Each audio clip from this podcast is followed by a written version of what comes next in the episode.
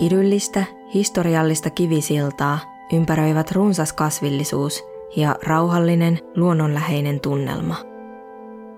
Lenkkeilijä kävelee koiransa kanssa, kunnes yhtäkkiä koira jähmettyy, aivan kuin se olisi havainnut jotain ihmisaisteille tuntematonta. Ehkä se onkin, sillä hetkeä myöhemmin se jo loikkaa sillalta kohti rotkon pohjaa, ilman ilmeistä syytä.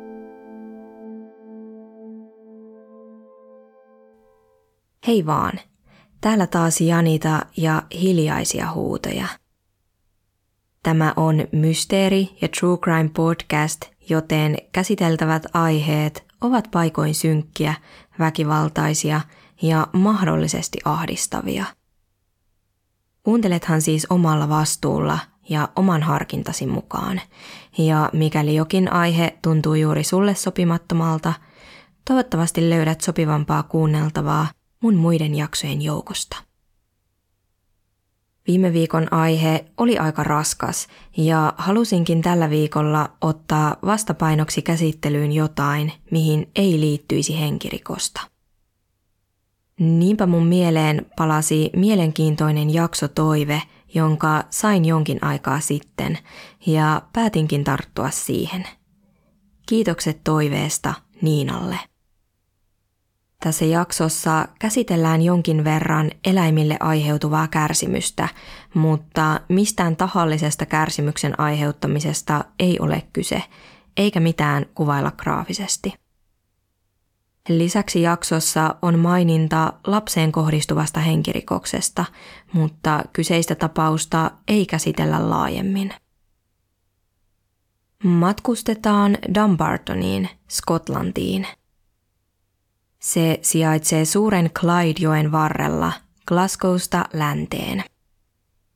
Kyseessä on historiallinen paikka, joka oli muinaisen Strathclyden kuningaskunnan pääkaupunki.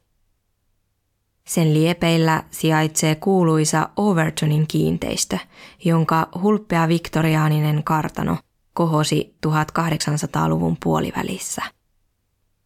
Alueella oli alun perin maatila, mutta sille rakennutti kartanon James White-niminen eläköitynyt asianajaja, joka omisti lisäksi osan kemikaalitehtaasta – Kartano sijaitsee Kukkulalla Clydejoen yläpuolella ja sen kiinteistön kunnossapidosta on huolehdittu tähän päivään saakka. Yli 50 hehtaarin suuruisella kiinteistöllä voi nauttia luonnosta, historiallisista puutarhoista ja eväsretkistä, ja lisäksi alueella järjestetään opastettuja kierroksia. Itse kartanossa toimii nykyään kristillinen keskus ja teehuone, jossa myydään kuumia ja kylmiä juomia ja käsin tehtyjä leivonnaisia. Kartano on muuten esiintynyt vuoden 2012 Skifi-elokuvassa nimeltä Cloud Atlas tai Pilvikartasto.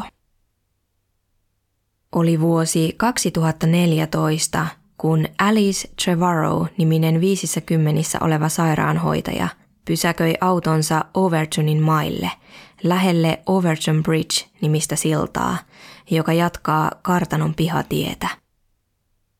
Hän oli liikkeellä yhdessä poikansa Thomasin ja heidän Springer-spanielinsa Cassin kanssa. Cassie oli niin tottelevainen, ettei Alice kytkenyt sitä hihnaan. Tavallisesti Cassie jäi odottamaan Alicea – jotta tämä heittäisi sille sen rakkaan pallon, mutta sillä kertaa jotain poikkeuksellista tapahtui. Nimittäin heti kun käsi pääsi autosta ulos, se säntäsi kohti siltaa. Se tuijotti ilmaan aivan kuin se olisi nähnyt jotain, ja sitten se hyppäsi sillan kaiteen yli. Noin vain, varoittamatta, välittämättä alla olevasta pudotuksesta. Overtonin silta ylittää kivikkoisen rotkon noin 15 metrin korkeudessa. Alice oli lähes varma siitä, että Cassie oli hypännyt kuolemaansa. Pudotus oli niin korkea. Hänen sydämensä vajosi, kuten hän myöhemmin kuvaili. Hänen poikansa Thomas katsoi alas sillalta ja näki vain pienen pisteen. Kun Thomas meni alas, käsi onnistui nousemaan jaloilleen, mutta vain hetkeksi. Se joutui viettämään useamman päivän eläinsairaalassa. Kaikeksi onneksi se kuitenkin selvisi lopulta koettelemuksestaan hengissä. Pari vuotta myöhemmin, vuonna 2016, Larry McKinnon oli kävelyttämässä omaa koiraansa Bunny-nimistä border collieta Overtonin alueella. Kun kaksikko lähestyi Overtonin siltaa, Bunny alkoi käyttäytyä omituisesti. Ensin se jähmettyi paikoilleen, mutta sitten se pinkaisi juoksuun – Ennen kuin Ladi ehti tehdä mitään, Bunny oli loikannut sillan kaiteen yli ja kadonnut näkyvistä. Muutaman kauhun hetken verran Ladi oli varma siitä, että Bunny-koira oli hypännyt kuolemaansa.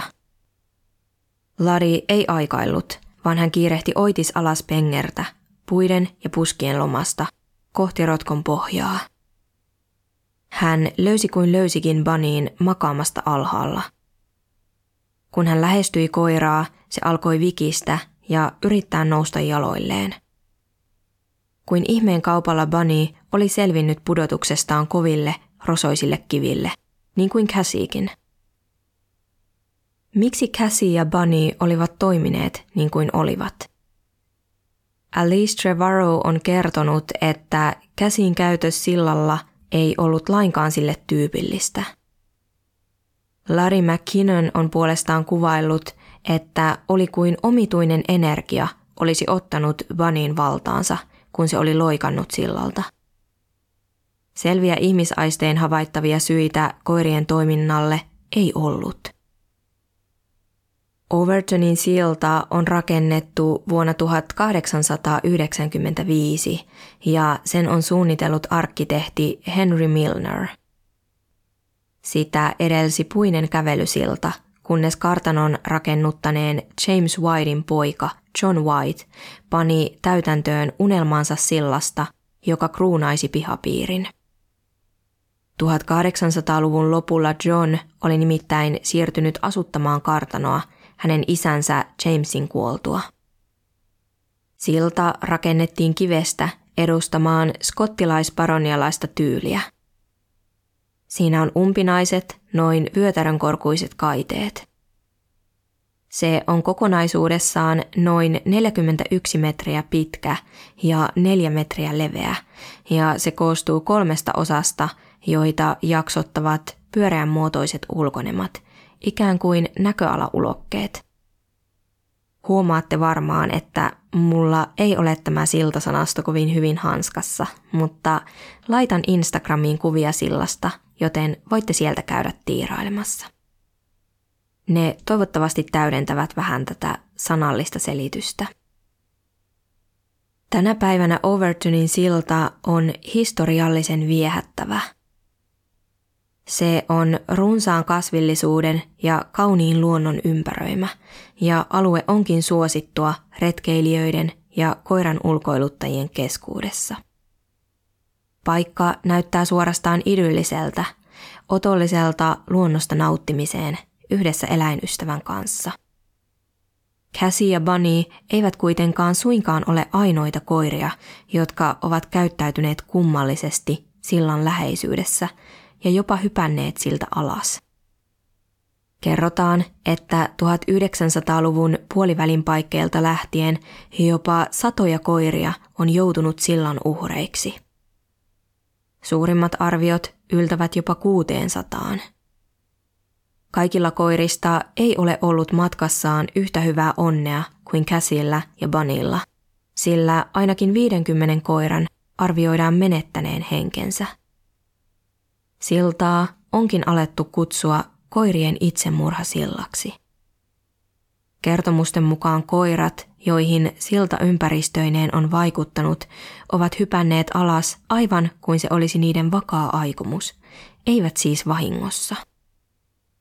Joskus niiden on myös havaittu käyttäytyneen oudosti juuri ennen hyppäämistä. Osa jähmettyy paikoilleen baniin tapaan ja osa tuijottaa kiinteästi tiettyyn kohtaan tai villiintyy.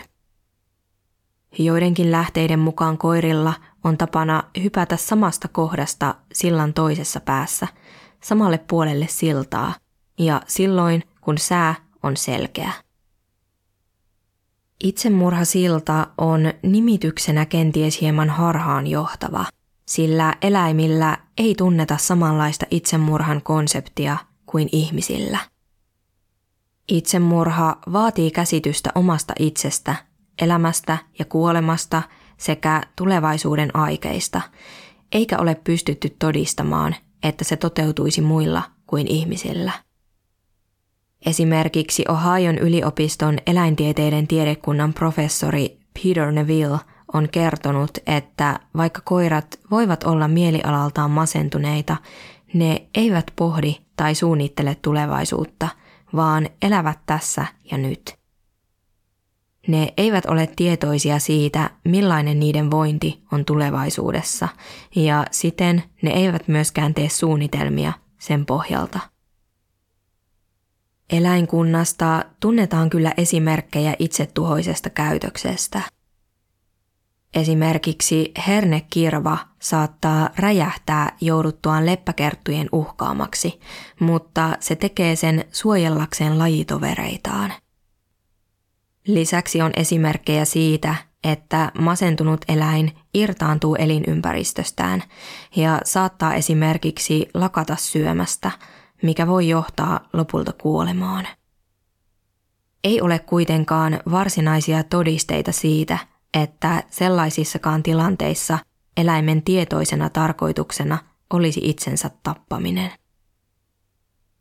Koirat eivät siis hypi Overtonin sillalta kuollakseen, vaan niiden kuoleman loikille on oltava jokin toinen syy. Miten idyllinen historiallinen kivisilta luonnon helmassa – on kietonut ympärilleen pelonsekaisen mysteerin. Entä mikä selittäisi sen, että paikalla on kuvattu olleen vaikutusta myös ihmismieleen ja ihmisen toimintaan? Jotkut sillalla olleet ovat nimittäin kuvailleet mielialansa vajonneen hetkessä onnellisuudesta syvään masennukseen – Vuonna 1994 sillalla tapahtui tragedia, jossa paikallinen kolmissa kymmenissä oleva mies nimeltä Kevin Moi heitti Owen-nimisen poikavauvansa alas sillalta ja aiheutti tämän kuoleman. Hän uskoi poikansa olevan antikristus tai saatanan ruumiillistuma. Kevin Moi yritti riistää samalla sillalla omankin henkensä – mutta hänen vaimonsa esti sen.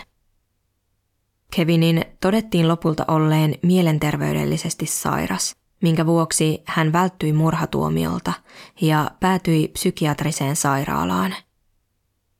Monet muutkin ovat kuitenkin kokeneet sillalla selittämättömiä surun ja ahdingon tunteita, ja muitakin erikoisia ilmiöitä siellä on koettu. Esimerkiksi Jenna nimellä esiintynyt glasgowilainen nainen on kuvailut kokemuksiaan sillalla seuraavasti, vapaasti suomennettuna. Oli kuin ilma olisi ohentunut ja vatsani hypähti vähän, niin kuin astuisi yhden askelman yli portaita laskeutuessaan. Toisella kerralla minut valtasi tunne siitä, että jotain pahaa oli tapahtumaisillaan. Sillan reunalla oli nainen koiransa kanssa, eikä koira suostunut ottamaan askeltakaan eteenpäin. Myöhemmin sain tietää, että sinä viikonloppuna pari koiraa oli hypännyt sillalta alas kuolemaansa.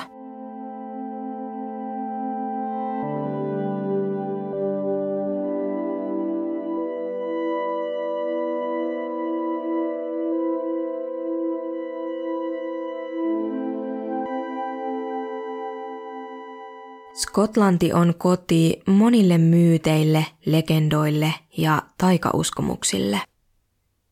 Monet muuallakin maailmassa ovat varmasti kuulleet esimerkiksi Loch Nessin hirviöstä, jonka kerrotaan esiintyneen Skotlannin ylämailla.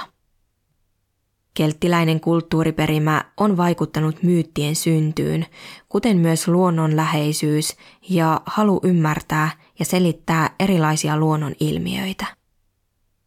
Jos itse ajattelen Skotlantia, ajattelen ehkä vähän stereotyyppisesti laakeita nummia, linnoja ja kuningaskuntia. Ja sellainen miljö tuntuu juuri sopivalta niin järvihirviöille, lohikäärmeille kuin taikuudellekin. Dumbartonilainen taksinkuljettaja Alastar Dutton on kertonut, että ihmiset Dumbartonissa ovat hyvin taikauskoisia, sillä he ovat varttuneet leikkien Overtonin mailla, missä he ovat aistineet henkien läsnäolon. On siis kenties vain luonnollista, että selitystä Overtonin sillalla tapahtuneille kummallisuuksille on etsitty yliluonnollisesta. Overtonin silta on keskellä vehreää luontoa ja turistikohteesta huolimatta syrjässä kaupungin hälinältä. Paikkaa on kuvailtu hiljaiseksi ja rauhaisaksikin. Kuvaus sopii hyvin historiallisiin ja uskonnollisiin käsityksiin niin kutsutuista ohuista paikoista, englanniksi thin place – Kyse on lumoavista paikoista, joissa nykytodellisuuden ja tuon puoleinen välinen etäisyys kuroutuu umpeen ja ne kohtaavat toisensa. Ohuissa paikoissa kuvataan olevan energiaa, joka ei ole aistittavissa ihmisen viidellä tavanomaisella aistilla, mutta jonka läsnäolon saattaa kuitenkin pystyä havaitsemaan. Kyseisen kaltaisia paikkoja on jo pitkään ikuistettu ja kunnioitettu erilaisin muistomerkein ja monumentein. Iso-Britanniassa ja Irlannissa esikristilliset ja kelttiläiset kansat olivat erityisen viehtyneitä ohuisiin paikkoihin ja niitä pidettiin suuressa arvossa. Ohuissa paikoissa on kuvattu koettavan ihmetystä hämmästystä ja mielikuvituksen ja inspiraation heräämistä. Ihminen saattaa tuntea itsensä hyvin pieneksi, mutta kokea samalla syvää yhteenkuuluvuutta jonkin suuremman kanssa. Overtonin sillalla koetut epätavalliset hetket ovat sen sijaan olleet sävyiltään melko synkkiä. Ohuissa paikoissa tai ylipäätään erilaisissa paikoissa koetuille tunnereaktioille, olivatpa ne millaisia tahansa, on pyritty löytämään mahdollisia selityksiä. Yksi niistä on niin sanottu emotionaalinen residuaali, eli käsitys siitä, että paikassa aiemmin koetut tunnereaktiot voisivat vaikuttaa myös paikassa tulevaisuudessa vierailevien tai oleskelevien ihmisten tunnetiloihin. Moni meistäkin on varmasti kuullut puhuttavan esimerkiksi pahasta energiasta, jota johonkin tiettyyn paikkaan uskotaan liittyvän. Se, missä määrin ihmiset uskovat tunnetilojen jättämiin jälkiin, on jossain määrin yksilö- ja kulttuurisidonnaista. Esimerkiksi Intiassa on perinne, jossa poltetaan suitsukkeita, jotta tila puhdistuisi sinne jälkensä jättäneistä tunteista. Monet meistä uskovat tunnejälkiin ainakin jollakin intuitiivisella tasolla. Kolumbian yliopiston tutkija Krishna Savani suoritti kollegoineen vuonna 2011 tutkimuksen emotionaalisesta residuaalista ja siitä, missä määrin intialaiset ja yhdysvaltalaiset osallistujat uskoivat siihen – Tutkimuksessa osallistujille annettiin luettavaksi muun muassa kertomuksia Davidistä, tuoreesta korkeakouluopiskelijasta, joka muutti opiskelija-asuntolaan opintojensa alkamisen myötä. Kertomuksissa huoneen edellinen asukas kuvattiin joko onnelliseksi tai masentuneeksi. Kun osallistujia pyydettiin ennakoimaan, millaiseksi David tuntisi olonsa parin viikon kuluttua muutostaan, sekä intialaisten että yhdysvaltalaisten arvioissa toistui sama ilmiö. Edellisen asukkaan mieliala heijastuisi myös Davidin mielialaan. Lisäksi osallistujille annettiin luettavaksi kertomuksia Margaretista, joka vuokrasi asunnon Aliceilta. Margaretin tietämättä Alice oli ollut viime ajat asunnossaan joko hyvin onnellinen tai onneton, kertomuksesta riippuen. Molemmissa kertomuksissa yhtäläistä oli se, että Margaret muutti tyhjään asuntoon tapaamatta Alicea, sillä Alice oli antanut avaimet naapurille – Muutettuaan Margaret alkoi välittömästi tuntea olonsa onnelliseksi ja hän purki tavaransa nopeasti ja alkoi tehdä innostavia tulevaisuuden suunnitelmia. Kun tutkimuksen osallistujilta kysyttiin, missä määrin he olivat yllättyneitä Margaretin käytöksestä, sekä intialaiset että yhdysvaltalaiset osallistujat raportoivat eniten yllättyneisyyttä silloin, kun Margaretin mieliala – oli ollut päinvastainen asunnon edellisen asukkaan kanssa. Lopuksi tutkimuksessa suoritettiin vielä koe, jossa osallistujat saivat valita kahden huoneen välillä, kumpaan he menisivät täyttämään kyselyä. Toisen huoneen ovessa oli kyltti, jonka perusteella huoneessa viimeksi olleet olivat viettäneet siellä aikaa muistellen iloisia elämäntapahtumia – Toisen oven kyltti antoi puolestaan ymmärtää, että siellä olleet olivat muistelleet surullisia elämäntapahtumia. Suurin osa osallistujista valitsi onnellisten muistojen huoneen, erityisesti ne, jotka uskoivat emotionaaliseen residuaaliin. Tutkimuksen ei siis ollut tarkoitus selvittää, onko emotionaalisen residuaalin ilmiötä oikeasti olemassa – vaan uskovatko ihmiset siihen ja toimivatko he sen mukaisesti. Itse ilmiönkin olemassaoloa on tosin tutkittu ja on esimerkiksi näyttöä siitä, että ihmisten kyynelissä ja hiessä olevat ainesosat saattavat vaikuttaa muiden ihmisten toimintaan ja olla aistittavissa vielä itse tilanteen jälkeenkin.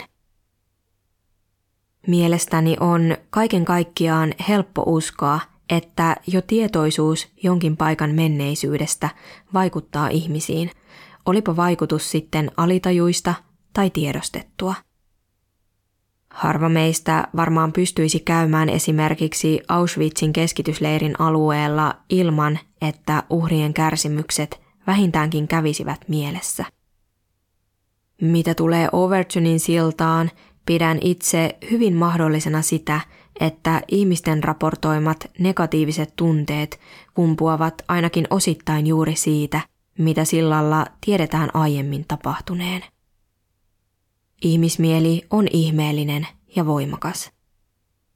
Sen sijaan koirien omituista käytöstä, josta Overtonin silta nimenomaan on kuuluisa, ei voi selittää tietoisuudella menneistä tapahtumista – Koirien käytökselle on oltava jokin muu selitys.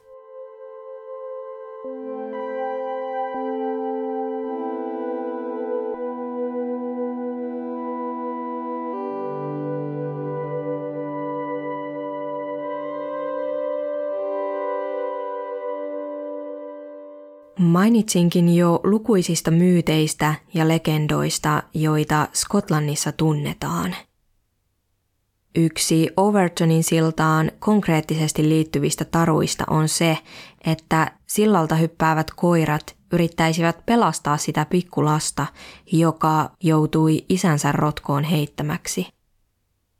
Kyseinen tapaus sattui kuitenkin vasta vuonna 1994, siinä missä sillalla on raportoitu koirien loikkia jo vuosikymmeniä aiemmin, joten pelkkänä tarunakaan kertomus ei riitä kattamaan sitä, mikä aiemmin hypänneiden koirien motiivi oli. Toinen siltaan konkreettisesti liittyvä kertomus on White Lady of Overton, eli Overtonin valkoinen lady. Häntä pidetään paroni John Whitein vaimon Grace Eliza McLuren haamuna. Baroni John White oli siis kartanon rakennuttaneen James Whitein poika. Grace ja John olivat hyvin varakas pariskunta. Johnia kuvattiin biljonääriksi ja hän työskenteli samassa Whitein nimeä kantavassa kemikaalitehtaassa kuin isänsäkin. Löytämieni lähteiden mukaan hän ei kohdellut alaisiaan järin hyvin ja maksoi näille huonosti.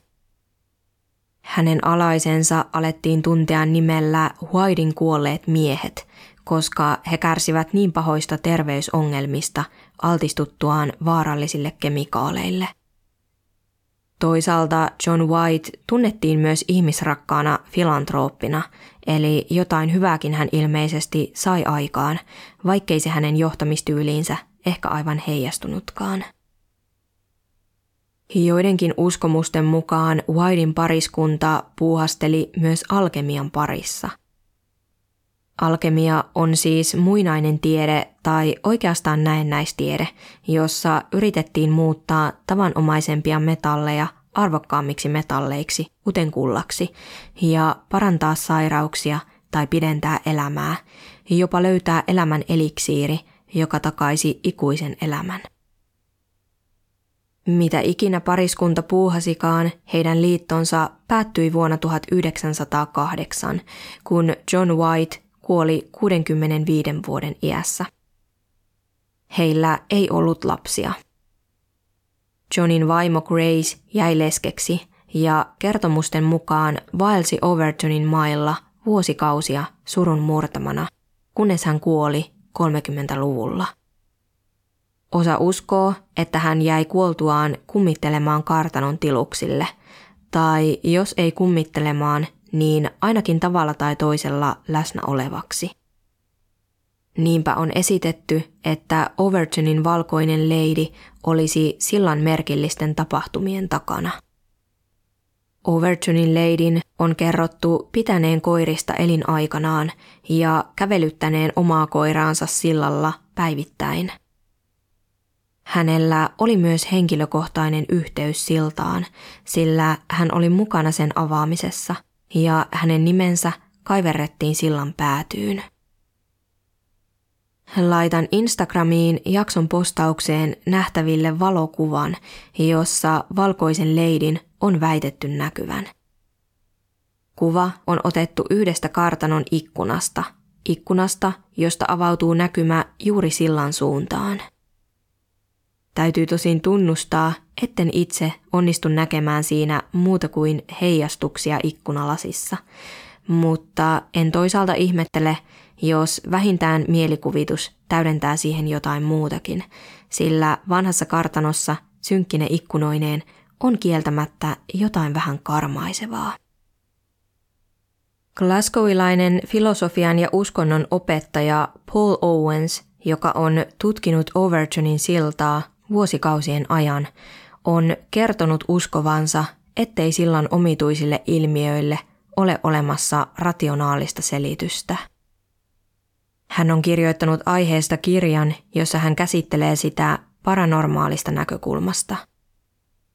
Owensin mukaan monet ihmiset ovat aistineet sillalla omituisen läsnäolon ja monet ovat myös nähneet aaveita kartanon ympäristössä – Owensin mukaan sillalla on nähty näkyjä viktoriaanisiin vaatteisiin pukeutuneesta naisesta, joka puristaa käsiään kärsivän näköisesti. Owens itsekin koki jotain kummallista silloin, kun hän oli tekemässä taustatyötä kirjaansa varten ja valokuvaamassa kiinteistöä. Hän oli seisomassa sillalla, kun hän tunsi aaveen tykkäävän häntä sormella selkään kaksi kertaa. Se tuntui samalta kuin hän olisi ollut junalaiturilla ja joku olisi yrittänyt työntää hänet alas. Owensin mukaan kokemus oli hyvin pelottava. Hän uskookin, että juuri valkoinen leidi houkuttelee koiria luokseen, mutta koirat eivät ole peloissaan, vaan näkevät näyn, jota kohti ne hyppäävät. Uskoipa yliluonnolliseen tai ei, Koirien omituinen käytös on todellinen ilmiö, ei pelkkiä kuulopuheita. Ilmiö onkin saanut asiantuntijat yrittämään selvittää tieteellisemmästä näkökulmasta, mistä oikein on kyse. Yksi selvitystyötä tehneistä tahoista on Skotlannin eläimiin kohdistuvan julmuuden vastainen yhdistys. Mitään selvää syytä koirien käytökselle se ei kuitenkaan onnistunut löytämään. Koska lähistöllä sijaitsee Falls Lane Bay, ydinsukellusveneiden tukikohta, on pohdittu, voisiko sieltä kantautua taajuus, jonka vain eläimet aistisivat ja joka vaikuttaisi niiden käytökseen. Asiantuntijat suorittivatkin tutkimuksia sillalla, mutta he eivät havainneet mitään poikkeavaa ja teoria pystyttiin sulkemaan pois. Selitystä sillan mysteerille on yritetty etsiä myös siltaa konkreettisesti ympäröivästä luonnosta ja maastosta. Mahdollisena selityksenä onkin pidetty sitä, että sillan alla puikkelehtivat pikkueläimet tai pikemminkin niistä kantautuva tuoksu olisi se syy, joka saa juuri koirat tolaltaan. Esimerkiksi alueella liikkuvia minkkejä on esitetty vastustamattoman tuoksun lähteeksi. Teorian mukaan tuoksu saa koirat villiintymään ja karkaamaan hihnoista, mikäli ne ylipäätään ovat kytkettyinä, ja lopulta hyppäämään sillalta. En muuten tiedä, miten yleistä koirien vapaana pitäminen on Skotlannissa, mutta täällä Saksassa se on mun kokemuksen mukaan paljon yleisempää kuin Suomessa. Koiria näkee vapaina joskus vilkkaastikin liikennöidyillä kaduilla ja se yllätti mut, kun muutin tänne. Pikaisen googlauksen perusteella Skotlannissa koira tulee pitää hallinnassa – eli käytännössä hihnan päässä, mutta lainsäädäntöhän ei aina merkitse sitä, että niin todellisuudessa tapahtuu. Olisikin helppo kuvitella, että Overtunin kaltaisilla rauhallisilla ja luonnonläheisillä alueilla kaikki eivät välttämättä koe tarpeelliseksi pitää koiriaan kytkettyinä. Ja vähän sen suuntaista luin myös joistakin lähteistä. Minkkiteoria on kerännyt kannatusta puolesta ja vastaan. Esimerkiksi paikallinen metsästäjä John Joyce, joka on asunut alueella 50 vuoden ajan, on kertonut, ettei siellä ole minkkejä. Toisaalta taas villieläinten asiantuntija David Sexton on havainnut tutkimuksissaan, että alueella liikkuu erityisesti hiiriä, minkkejä ja oravia – Eräässä lähteessä kerrottiin niiden pesiä löytyneen juuri Overtonin sillan toisesta päädystä. En ole varma, oliko kyseessä mahdollisesti sama pääty kuin se, jolta koirien on joidenkin lähteiden mukaan raportoitu hyppivän, mutta se kenties voisi tarjota yhden mahdollisen selityksen paitsi hypyille, myös niiden sijainnille – myös selkeä sää, jonka aikana hyppyjä on todettu tapahtuneen, saattaisi sopia minkin tai muun nisäkkään tuoksuun, sillä selkeällä säällä tuoksut ovat erityisen voimakkaita.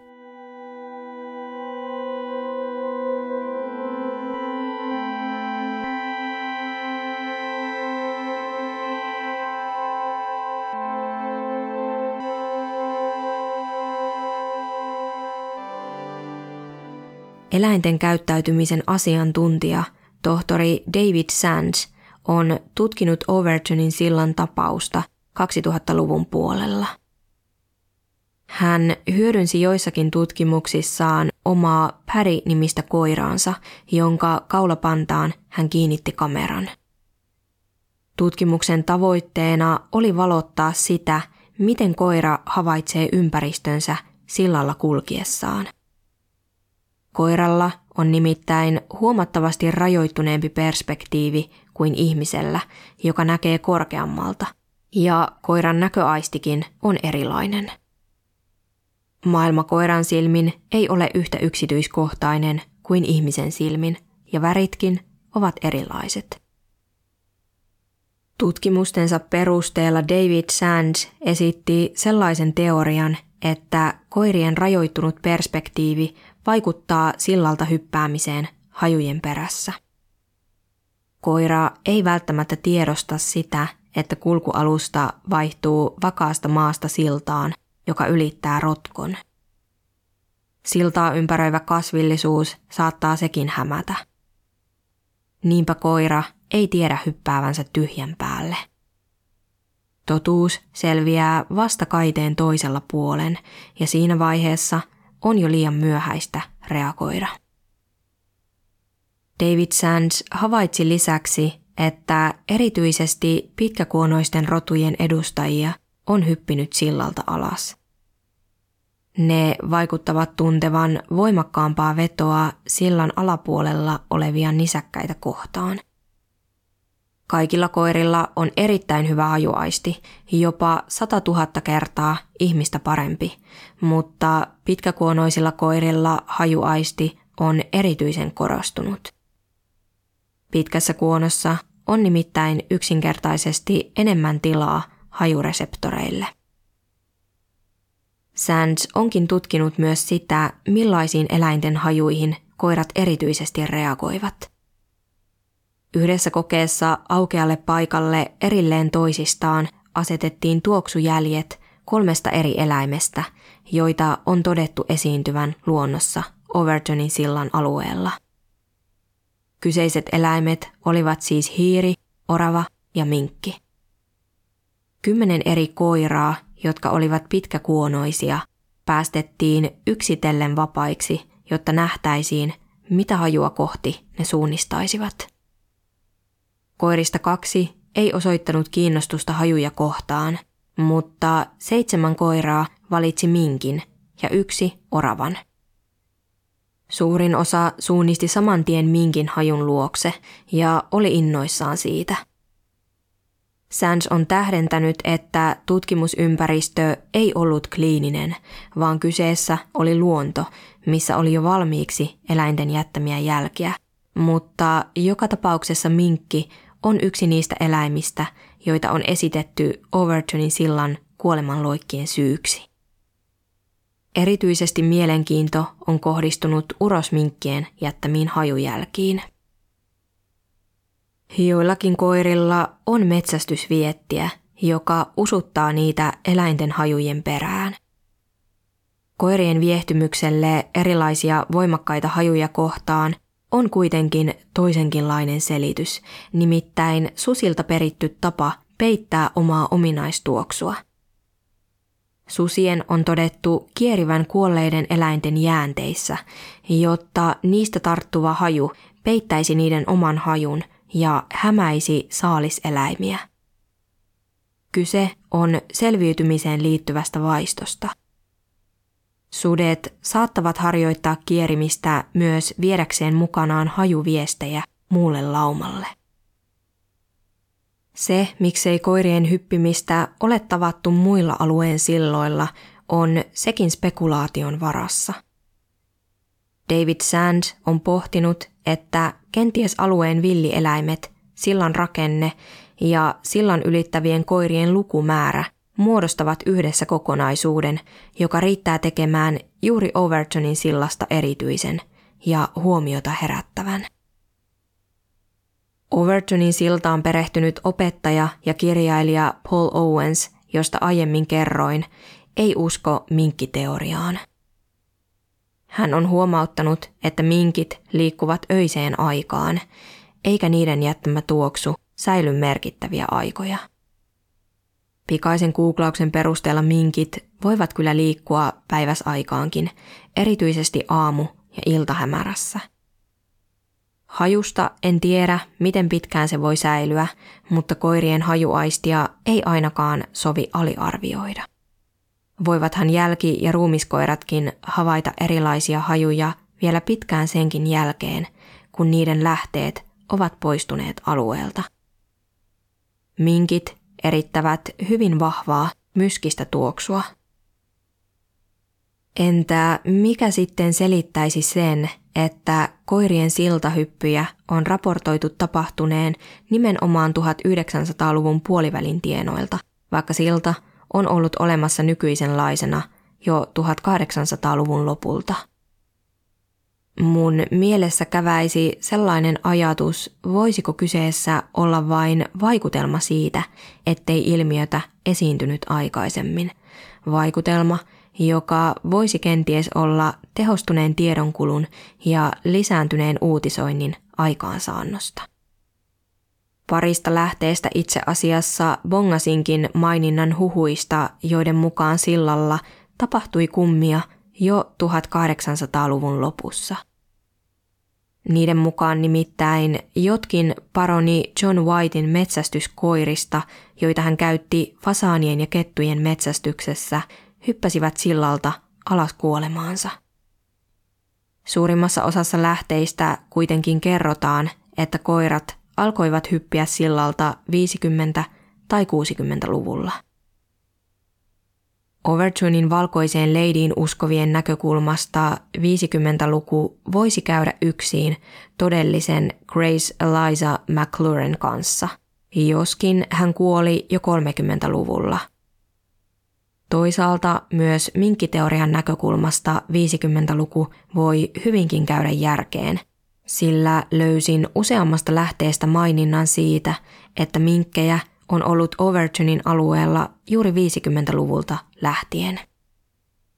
Minkki ei ole kotoperäinen laji Isossa Britanniassa, vaan se tuotiin sinne alun perin Yhdysvalloista turkistarhauksen merkeissä. Kuitenkin 50-luvulta lähtien tarhoilta vapaiksi päässeitä minkkejä ja niiden jälkeläisiä on tavattu myös luonnossa. Kaiken lukemani perusteella – olen itse taipuvainen ajattelemaan, että jokin villieläin on todennäköisesti Overtonin sillan mysteerin takana.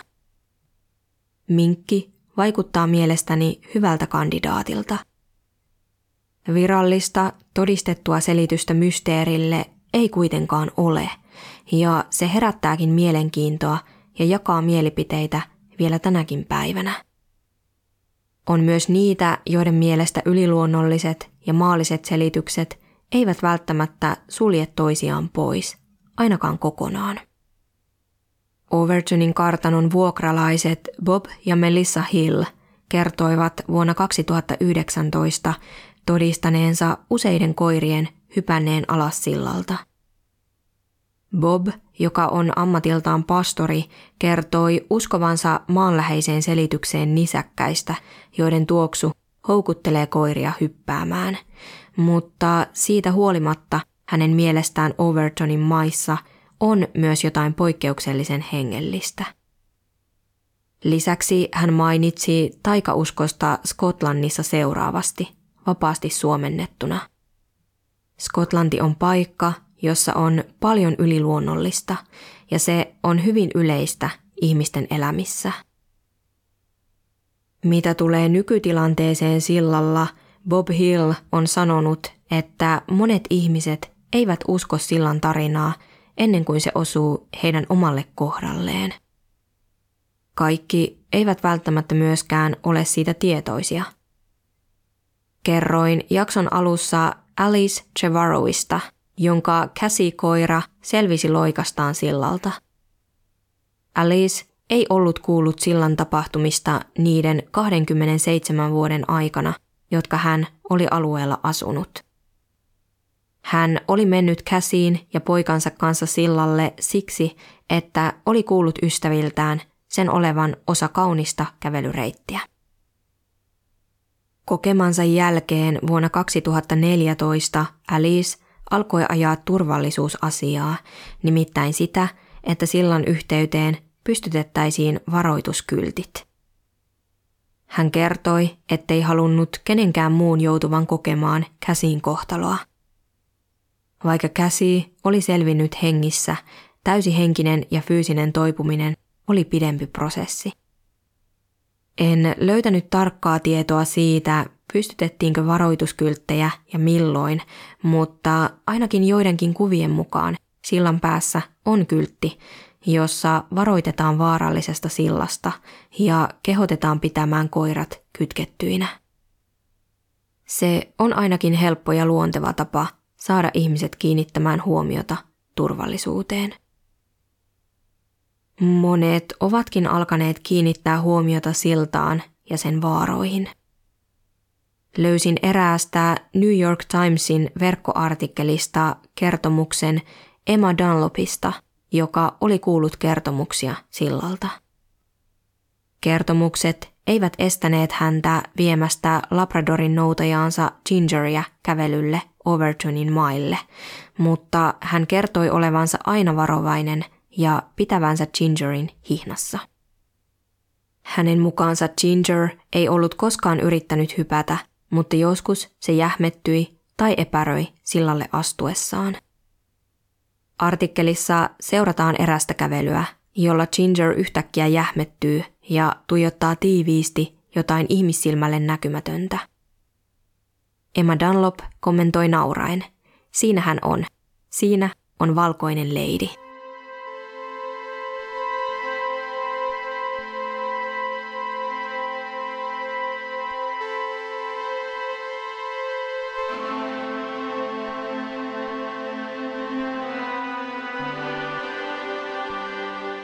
Tässä oli hiljaisia huutoja podin 13 jakso. Toivottavasti viihdyit. Musta on mukava poiketa välillä True Crimein parista ihan muunlaisiin mysteereihin. Toivottavasti teistäkin. Mulle voi lähettää palautetta ja jaksotoiveita sähköpostitse osoitteeseen hiljaisia huutoja at gmail.com tai Instagramissa – jossa podin tili on hiljaisia huutoja. Kiitokset sulle siitä, kun kulit matkassa mukana. Tervetuloa ensi viikolla uudelle mystiselle matkalle.